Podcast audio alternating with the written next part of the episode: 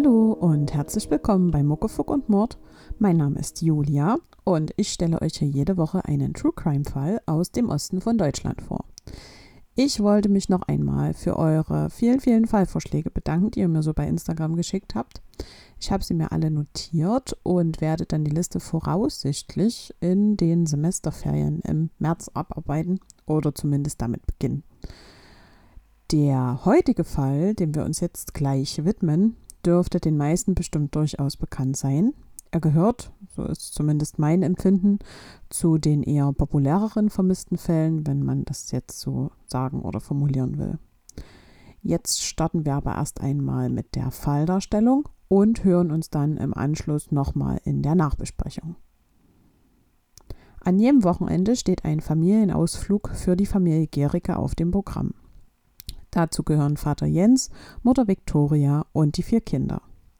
Daher fahren sie am 1. Mai-Wochenende 2015 nach Stendal, das 100 Kilometer von ihrem Heimatort Schönebeck entfernt liegt. 1,5 Stunden wird die Fahrt zum Wilhelmshof dauern. Der Wilhelmshof liegt mitten in der Natur, umgeben von Wald und Weiden. Es handelt sich dabei um eine Einrichtung der Diakonie. Hier finden zum einen Menschen mit geistiger und mehrfacher Behinderung einen Platz zum Leben, die in ihrem früheren Zuhause nicht mehr betreut werden können. Zum anderen werden auch Personen mit seelischer Behinderung infolge einer Suchterkrankung aufgenommen. Außerdem gibt es ein Gästehaus für Feiern, Ausflüge, Schulungen und Seminare. Aber auch die Möglichkeit zur Übernachtung gibt es hier. Für die Kinder gibt es außerdem ausreichend Möglichkeiten, sich auf dem Spielplatz auszutoben. Die Familie Gericke will zwei befreundete Familien besuchen. Einer der beiden Familien lebt hier, da der Vater bei der Diakonie angestellt ist. Familie Gericke kennt den Ort und freut sich auf ein paar schöne Stunden mit ihren Freunden. Die Kinder sind in einem ähnlichen Alter und können so am Nachmittag miteinander spielen. Familie Gericke plant, am Sonntag wieder nach Hause zu fahren. Daher soll zum Abschluss noch ein gemeinsames Grillfest stattfinden. Es ist der 2. Mai 2015. Gegen 18 Uhr wird das gemeinsame Grillen langsam vorbereitet. Der Grillplatz liegt nur etwa 100 Meter entfernt von dem Gästehaus. Alle benötigten Utensilien müssen dorthin getragen werden. Auch die fünfjährige Inga, die jüngste Tochter der Familie Gerige, möchte mithelfen. Mit zwei großen Wasserflaschen läuft sie gegen 18.30 Uhr den Weg zum Grill entlang. Diese stellt sie dort ab, dreht sich um und geht den Weg wieder zurück. Sie wird noch von ihren Brüdern gesehen, als sie den Weg zurück in Richtung Wald läuft, der sich durch eine, einige Bäume hindurchschlängelt. So verschwindet sie kurz darauf aus dem Sichtfeld der beiden Jungen. Beim Gästehaus kommt Inga allerdings nicht mehr an. Gegen 18.40 Uhr, circa zehn Minuten nachdem Inga die beiden Wasserflaschen abgestellt hat, wird ihr Verschwinden dann bemerkt. Die Suche nach dem kleinen Mädchen beginnt sofort. Sie kann ja nicht weit sein, denkt man sich, da sie gerade einmal seit zehn Minuten verschwunden zu sein scheint. Damit will man sich sicher die anfängliche Panik vertreiben. Doch es ist, als wäre sie an dem abgeschiedenen Ort auf diesem kurzen 100 Meter Weg einfach vom Erdboden verschluckt worden. Das Gelände wird dann nach Inga abgesucht und Rufe nach ihr werden laut. Aber das Mädchen antwortet nicht. Ihre Mutter Victoria ist sich sicher, dass ihre Tochter nicht einfach allein in den Wald gegangen wäre. Sie hat Sorge, dass jemand Inga mit in eins der Häuser genommen hat.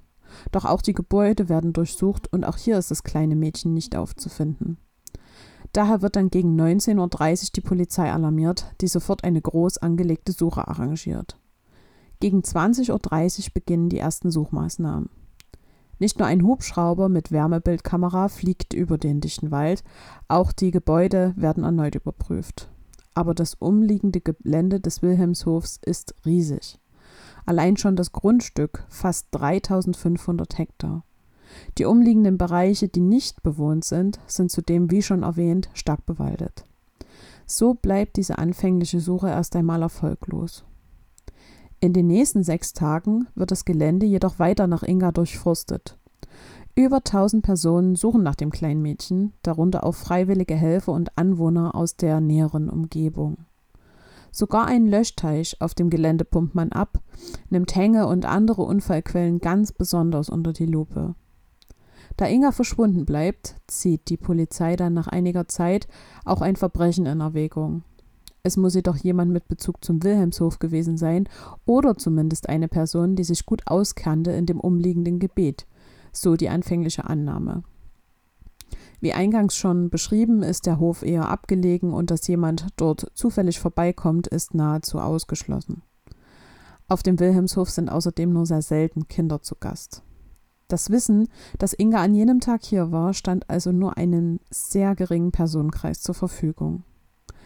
So werden drei Tage nach ihrem Verschwinden nochmals alle Räumlichkeiten des Wilhelmshofs durchsucht, aber leider wieder ohne Spur.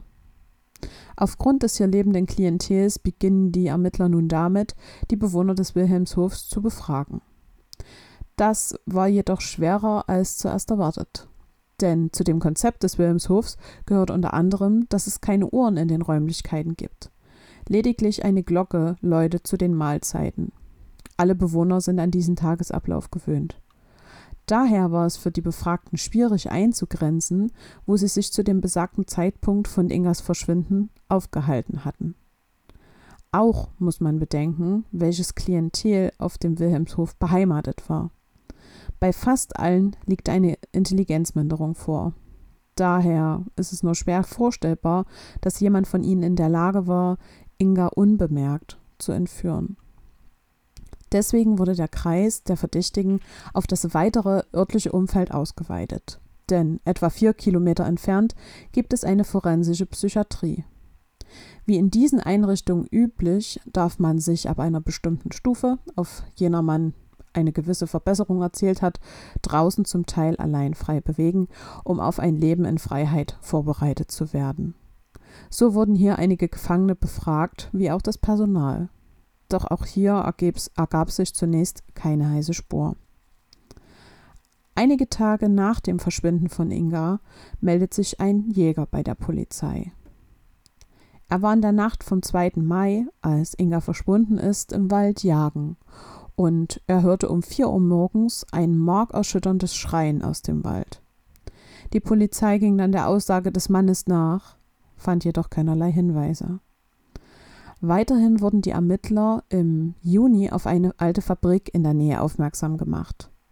Dort fand man, gut versteckt, zahlreiche Speichermedien und CDs, auf denen sich Kinderpornografie befand. Man wertete die mehreren tausend Bilder und auch Videos aus, konnte Inga jedoch, man muss sagen, glücklicherweise nirgendwo entdecken. In einem alten Wohnmobil, das sich ebenfalls auf dem Grundstück befand, entdeckte man zudem Kinderkleidung. Ingas Eltern konnte diese aber nicht als die ihrer Tochter identifizieren. Das Grundstück gehörte Christian B. Der Name dürfte vielen von euch etwas sagen, da er vor gar nicht allzu langer Zeit in den Medien war, im Zusammenhang mit dem Verschwinden von Madeleine McCann, in dem er aktuell auch der Hauptverdächtige ist. Damals war das jedoch noch nicht, man hatte nur Indizien, dass er etwas mit dem Verschwinden von Maddie zu tun gehabt haben könnte. Zur Zeit von Ingas Verschwinden hielt sich Christian B. bis zum 6. Mai monatelang täglich für einige Stunden auf diesem Fabrikgelände, was ihm ja gehörte, auf. Was er da machte, ist nicht bekannt. Für diesen Aufenthalt pendelt er jeden Tag etwa 70 Kilometer zwischen seinem damaligen Wohnort Braunschweig und dem Grundstück. Am 1. Mai 2015, einen Tag vor Ingas Verschwinden, ist er mit dem Kleinbus eines Freundes an der A2 bei Helmstedt in einen Parkplatzrempler verwickelt. Für den 2. Mai hat er kein Alibi. Zu dieser Zeit gehen die Ermittler der Spur nicht weiter nach, da es offenbar keinen Zusammenhang mit dem Verschwinden von Inga gab. Dazu später aber nochmal ein bisschen mehr.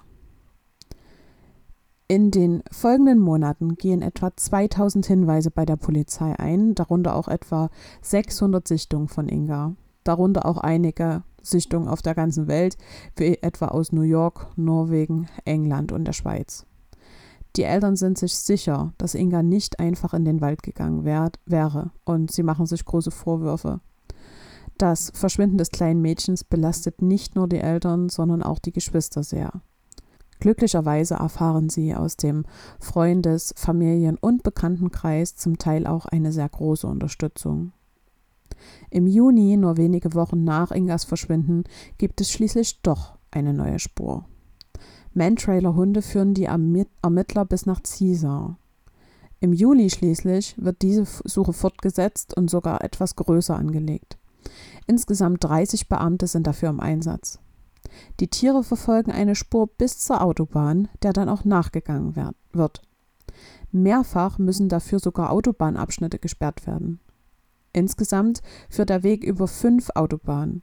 Erst in Richtung Berlin, dann zum Dreieck Dresden-West. Nach mehr als 220 Kilometern und neun Stunden wird die Suche dann abgebrochen, damit sich die Tiere erholen können. Aber auch diese Spur verläuft schließlich im Sande. Im August 2016, nur etwas mehr als ein Jahr nach Ingas Verschwinden, wird die Ermittlungsgruppe Wald zu großen Teilen aufgelöst. Die letzten fünf Ermittler, die sich noch mit jedem Fall beschäftigen, kehrten im April 2017 zu ihrem normalen Tagesgeschäft zurück. In diesem Zuge wurden auch die Akten an die Staatsanwaltschaft übergeben. 16 Kartons mit 150 Akten waren zusammengekommen. Nun, zumindest formell sind die Ermittlungen eingestellt. Der Sprecher der Staatsanwaltschaft betonte, dass das Verfahren sofort wieder neu aufgenommen wird, sollte es irgendwelche neuen Anhaltspunkte geben. Ingas Eltern sprechen zu dieser Zeit offen über ihre Vermutungen. So sagt das Gefühl von Ingas Mutter Victoria, ihre Tochter sei noch am Leben. Vater Jens hingegen hat noch Hoffnung, dass Inga zwar gefunden wird, dass sie dann noch lebt, daran glaubt er nicht. Im Jahr 2020 tut sich schließlich doch noch einmal etwas im Fall Inga. Christian B. wird mit dem Verschwinden von Inga näher in Verbindung gebracht. Der Name dürfte vielen von euch, wie gesagt, etwas sagen. Er war ja mal mit dem Verschwinden von Madeleine McCann äh, in Zusammenhang gebracht worden und ist da der Hauptverdächtige. Das hatte ich ja vorhin schon mal erwähnt. Er ist jedoch auch noch in zahlreichen anderen Ver Verbrechen aktuell verdächtigt oder zumindest beteiligt gewesen. Christian B. hat eine weit zurückliegende kriminelle Vergangenheit. Erstmals ist er mit 17 Jahren wegen Vergewaltigung verurteilt worden und bekam allerdings eine Strafe auf Bewährung. Er saß wenige Jahre danach jedoch wegen Vergewaltigung und dann auch kurz darauf erneut wegen Diebstahl in Haft. Die Ermittlungen wegen Kinderpornografie folgten außerdem gegen ihn, was Christian B. schließlich erneut in Haft brachte. Mit dem Verschwinden von Inga wird er außerdem als Verdächtiger in Betracht gezogen. Einen Tag vor ihrem Verschwinden stieß er auf dem 90 Kilometer entfernten Parkplatz mit einem Auto zusammen, was ich ja vorhin schon einmal geschildert hatte. Er war also zu jener Zeit in Deutschland und auch in der Nähe vom Wilhelmshof oder zumindest von seinem Grundstück, welches ja auch mehr oder weniger in der Nähe des Wilhelmshofs lag. In den Verhören konnte er kein Alibi vorweisen. Auch verfolgt die Polizei wohl Spuren, nach denen Christian B. mit einem Mitarbeiter der Suchteinrichtung des Wilhelmshof in Verbindung gestanden hat. Auch habe sich jener Mitarbeiter nach der Tat wohl merkwürdig verhalten, leidet unter einer narzisstischen Persönlichkeitsstörung und hat selbst ein in Anführungszeichen auffälliges Sexualverhalten, wie es in einem Spiegelartikel formuliert wird. Christian B. soll außerdem im Jahr 2019, als er gerade in Haft saß, einen Brief an einen Verein geschrieben haben, für den der in Frage kommende vermeintliche Komplize zwischenzeitlich ebenfalls gearbeitet hat. Dieser Spruch geht das Bundeskriminalamt nach. Der Inhalt des Briefes ist im Übrigen nicht bekannt. Trotzdem sehen die Ermittler nach einer erneuten Prüfung, ob Christian B. an Ingas Verschwinden zumindest beteiligt sein könnte, keinen Zusammenhang. So ergab beispielsweise eine Funkzellenabfrage, dass das Handy des Verdächtigen nicht in die Funkzelle in Tatortnähe eingeloggt war. Ingas Eltern sind über den Stand der Ermittlung verständlicherweise sehr unglücklich. Bis heute quält sie der Gedanke, was mit ihrer Tochter passiert sein könnte. Die belastende Situation hat schließlich auch zur Scheidung des Ehepaares geführt. Vater Jens fährt jedes Jahr am 18. August nach Urtspringe und auf den Wilhelmshof am Geburtstag seiner Tochter. In einem Interview im Jahr 2021, Inga wäre da gerade zwölf Jahre alt geworden, sagte er im Interview, dass er in jenem Jahr ein Foto, Kerzen und Blumen mitgebracht hat. Er möchte an diesem Tag nur dort an sie denken, wo er sie zum letzten Mal gesehen und erlebt hat. Weiterhin ist er sehr unzufrieden mit den Ermittlungen der Polizei. Er weiß zwar, dass alles Menschenmögliche unternommen wurde, um seine Tochter zu finden, doch es macht ihn stutzig, dass der Ermittlungsstand noch der aus 2017 ist, trotz der Indizien im Fall Christian B. im Jahr 2020. Er würde sich erhoffen, dass der Fall nochmal von anderen Ermittlern bearbeitet wird, dem LKA Magdeburg beispielsweise. Auch sagt er in einem Interview, dass er glaubt, dass das Verschwinden irgendwo im Wilhelmshof aufgeklärt werden kann. Zitat Ich glaube nicht an den großen Unbekannten. Ich kann mir nicht vorstellen, dass jemand in die Abgeschiedenheit des Wilhelmshofs kommt, um ein Kind zu entführen. Die Anzahl der Personen, die damals wussten, dass wir den 2. Mai auf dem Wilhelmshof verbringen, ist recht klein und die Anzahl der Personen, die wussten, dass wir noch bis zum Abendessen bleiben, obwohl wir ursprünglich zum Arbeit Abendessen wieder zu Hause sein wollten, nochmals wesentlich geringer. Ich denke, dass das Verschwinden von Inga mehr mit dem Wilhelmshof verwoben ist, als es den Anschein hat. Wir sind in der Nachbesprechung angekommen. Und ich möchte an dieser Stelle nochmal die gängigsten Theorien für euch zusammenstellen, die ich online zusammengetragen habe und selbst für eher wahrscheinlich halte. Theorie 1 wäre, dass Inga entführt wurde und ja, entweder einem Gewaltverbrechen zum Opfer fiel oder dass sie nun von dieser Person als eigenes Kind ausgegeben oder vielleicht immer noch irgendwo ähm, versteckt gefangen gehalten wird. Es könnte auch eine spontane Tat gewesen sein, vielleicht von jemandem verübt, der auf dem Wilhelmshof anwesend war. Auch denkbar ist, dass Inga einen Unfall hatte, den man vertuschen wollte oder vielleicht auch ohne Fremdeinwirkung, ohne dass man ihren Körper bislang gefunden hat. Auch wird, deckungsgleich mit der Theorie von Ingas Vater, darüber spekuliert, dass sich der Täter auf dem Wilhelmshof ausgekannt hat. Das würde auch zu dem sehr engen Zeitfenster passen, in dem das kleine Mädchen verschwunden ist.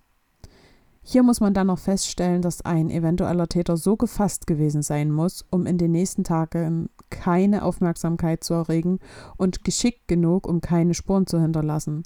Das würde auch ein gewisses Maß an Planung voraussetzen, finde ich. Ich selbst möchte mich ja gar nicht so stark in die Spekulation verstricken. Insgesamt würde ich mich eher der Theorie des Vaters anschließen. Mir tut es schrecklich leid, was der Familie widerfahren ist, und ich kann mir gar nicht vorstellen, was die Eltern und auch die Geschwister da durchgemacht haben. Ich habe ja selbst Kinder in dem Alter und allein bei der Vorstellung wird mir ja ganz anders. Das ist wirklich eine Situation, die niemals irgendjemand durchmachen sollte. Und ja, ich wünsche mir ganz sehr für die Familie, dass sie in den nächsten Jahren vielleicht doch noch Gewissheit darüber erlangen, was Inga zugestoßen ist und in diesem Zusammenhang auch unendlich viel Kraft. So, nochmal tief durchatmen. Ähm, ich wollte mich selbst und euch nicht mit so einem beklemmenden Gefühl stehen lassen, was der Fall zumindest bei mir hinterlässt. Ich weiß nicht, wie es euch da geht. Mm, ich habe daher nochmal ein wenig Infos zu den Man-Trailer-Hunden zusammengetragen, auch in Zusammenhang mit dem vermissten Fall von Inga. Das Man-Trailing bezeichnet die Personensuche unter Einsatz von Gebrauchshunden, wobei man den hervorragenden Genuss, Geruchssinn der Tiere nutzt. Der Unterschied zwischen Mantrailing-Hunden und anderen Suchhunden besteht allerdings darin, dass Mantrailer bei der Suche verschiedene menschliche Gerüche voneinander unterscheiden können und sich trotz verschiedener Umweltreize an, die, ja, an den Geruchsmerkmalen der Person orientieren. Jeder Mensch stößt pro Minute ca. 40.000 Duftpartikel ab, die aus Hautschuppen, Schweiß, Parfümresten und auch Hautbakterien und deren Abbauprodukten bestehen. Dadurch ist jede Geruchsspur so individuell und genauso einzigartig wie ein Fingerabdruck. Bei der Pferdensuche sucht der Hund nach den Spuren der mechanischen Bodenverletzungen, die der Pferdenleger verursacht hat. Gras, Laub, Insekten usw. So werden zertreten und durch Umwelteinflüsse oder andere Prozesse mehr oder weniger schnell abgebaut. So bildet sich dann ein spezifisches Geruchsbild, dem der Hund dann folgt. Daher kommen die Pferdenhunde eher im Wald zum Einsatz, da solche Arbeit für die Tiere auf der Straße und auch dem Asphalt natürlich nur sehr schwer zu leisten ist. Mantrailer-Hunde sind in dem Zusammenhang also viel, ja, ich sag mal, universeller einsetzbar.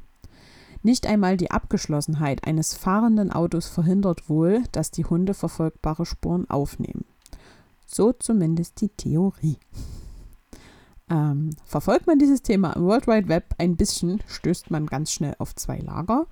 Jene, die an Mantrailing und somit die besonderen Fähigkeiten dieser Hunde glauben und jene, die es nicht tun. Also ich sag mal bis zu einem gewissen Grad schon, aber ähm, ja, nicht in dem vollen Ausmaß.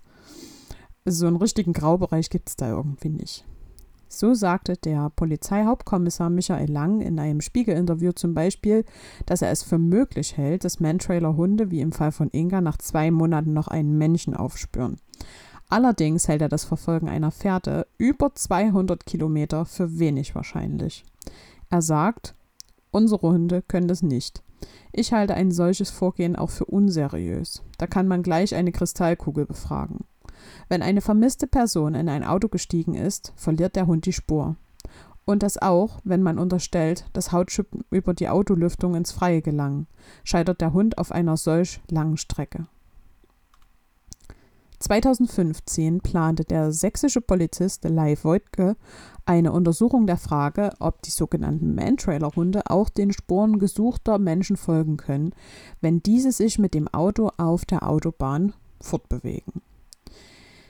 Dies wurde dann auch ein Thema für seine Dissertation und nach dem Erhalt seines Doktortitels geriet er nochmal stark in die Kritik, was die Ergebnisse anbelangte.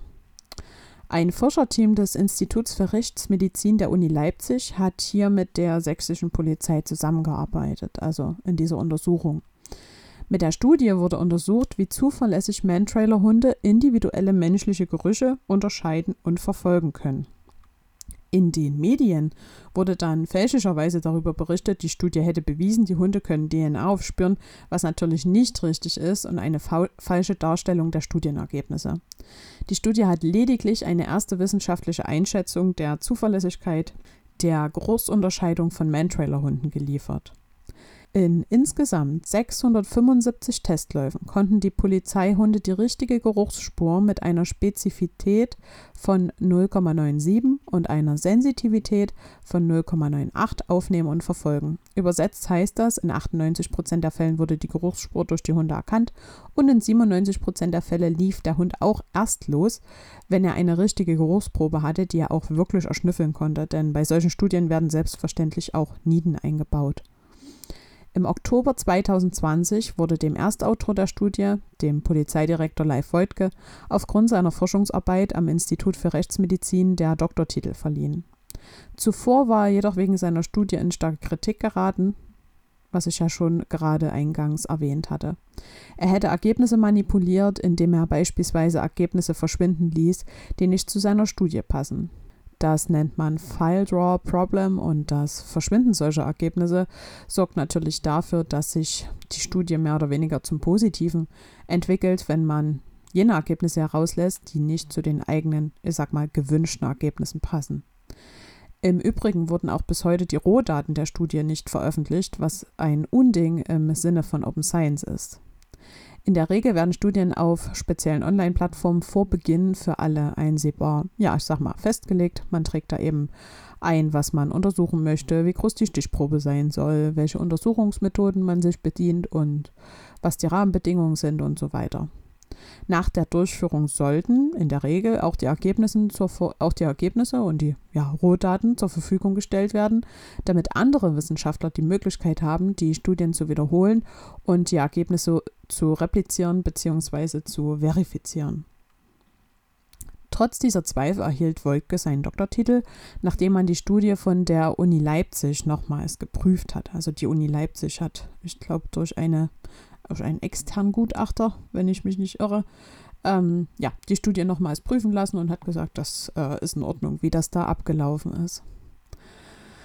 Was an dieser Stelle allerdings noch erwähnt werden sollte, die Fachzeitschrift Science Direct, in welcher die Studie erschienen ist, hat die Studie selbst noch einmal geprüft und das Fazit ist, für die forensische Fallarbeit sei diese Studie nur mit Vorsicht zu genießen falls euch die beiden Studien ein bisschen näher interessieren, ich habe sie euch mal, ich habe euch die Paper nochmal in den Show Notes verlinkt.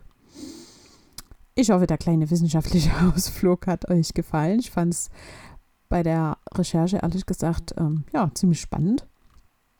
Und selbst bin ich mir irgendwie unschlüssig, was ich von den Mantrailing-Hunden halten soll.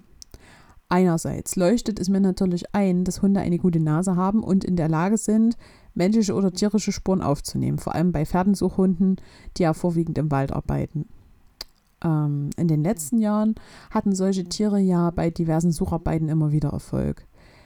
Ich persönlich halte es allerdings für unwahrscheinlich, dass Mantrailing-Hunde Spuren noch nach Monaten oder Jahren aufnehmen und zuverlässig verfolgen können. Ich meine, solche ähm, Geruchsspuren verschwinden doch vielleicht auch, wenn es regnet oder wenn Sturm ist, werden die verweht. Also so ist zumindest äh, meine ja, laienhafte Vorstellung darüber.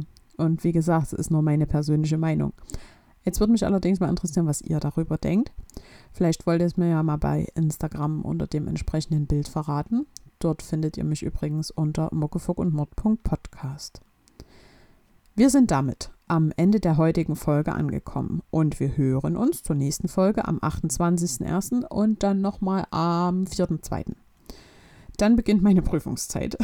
da lasse ich euch nochmal wissen, äh, ja, wie ich in dieser Zeit mit der Veröffentlichung verfahre. Ich werde dann vermutlich kurzfristig auf einen Zwei-Wochen-Rhythmus switchen müssen, sollte aber ja kurzzeitig für euch hoffentlich verkraftbar sein. Dazu dann aber am 4.2. genauere Details. Ansonsten könnt ihr gerne bei Instagram vorbeischauen und mir dort eine Nachricht unter muckefuck und mord.podcast schreiben, wenn ihr etwas auf dem Herzen habt. Ihr könnt auch E-Mail schreiben, das geht genauso gut unter info at und mord.de. Wir hören uns dann zur nächsten Folge am 28. Januar. Bis dahin, bleibt gesund und lasst es euch gut gehen.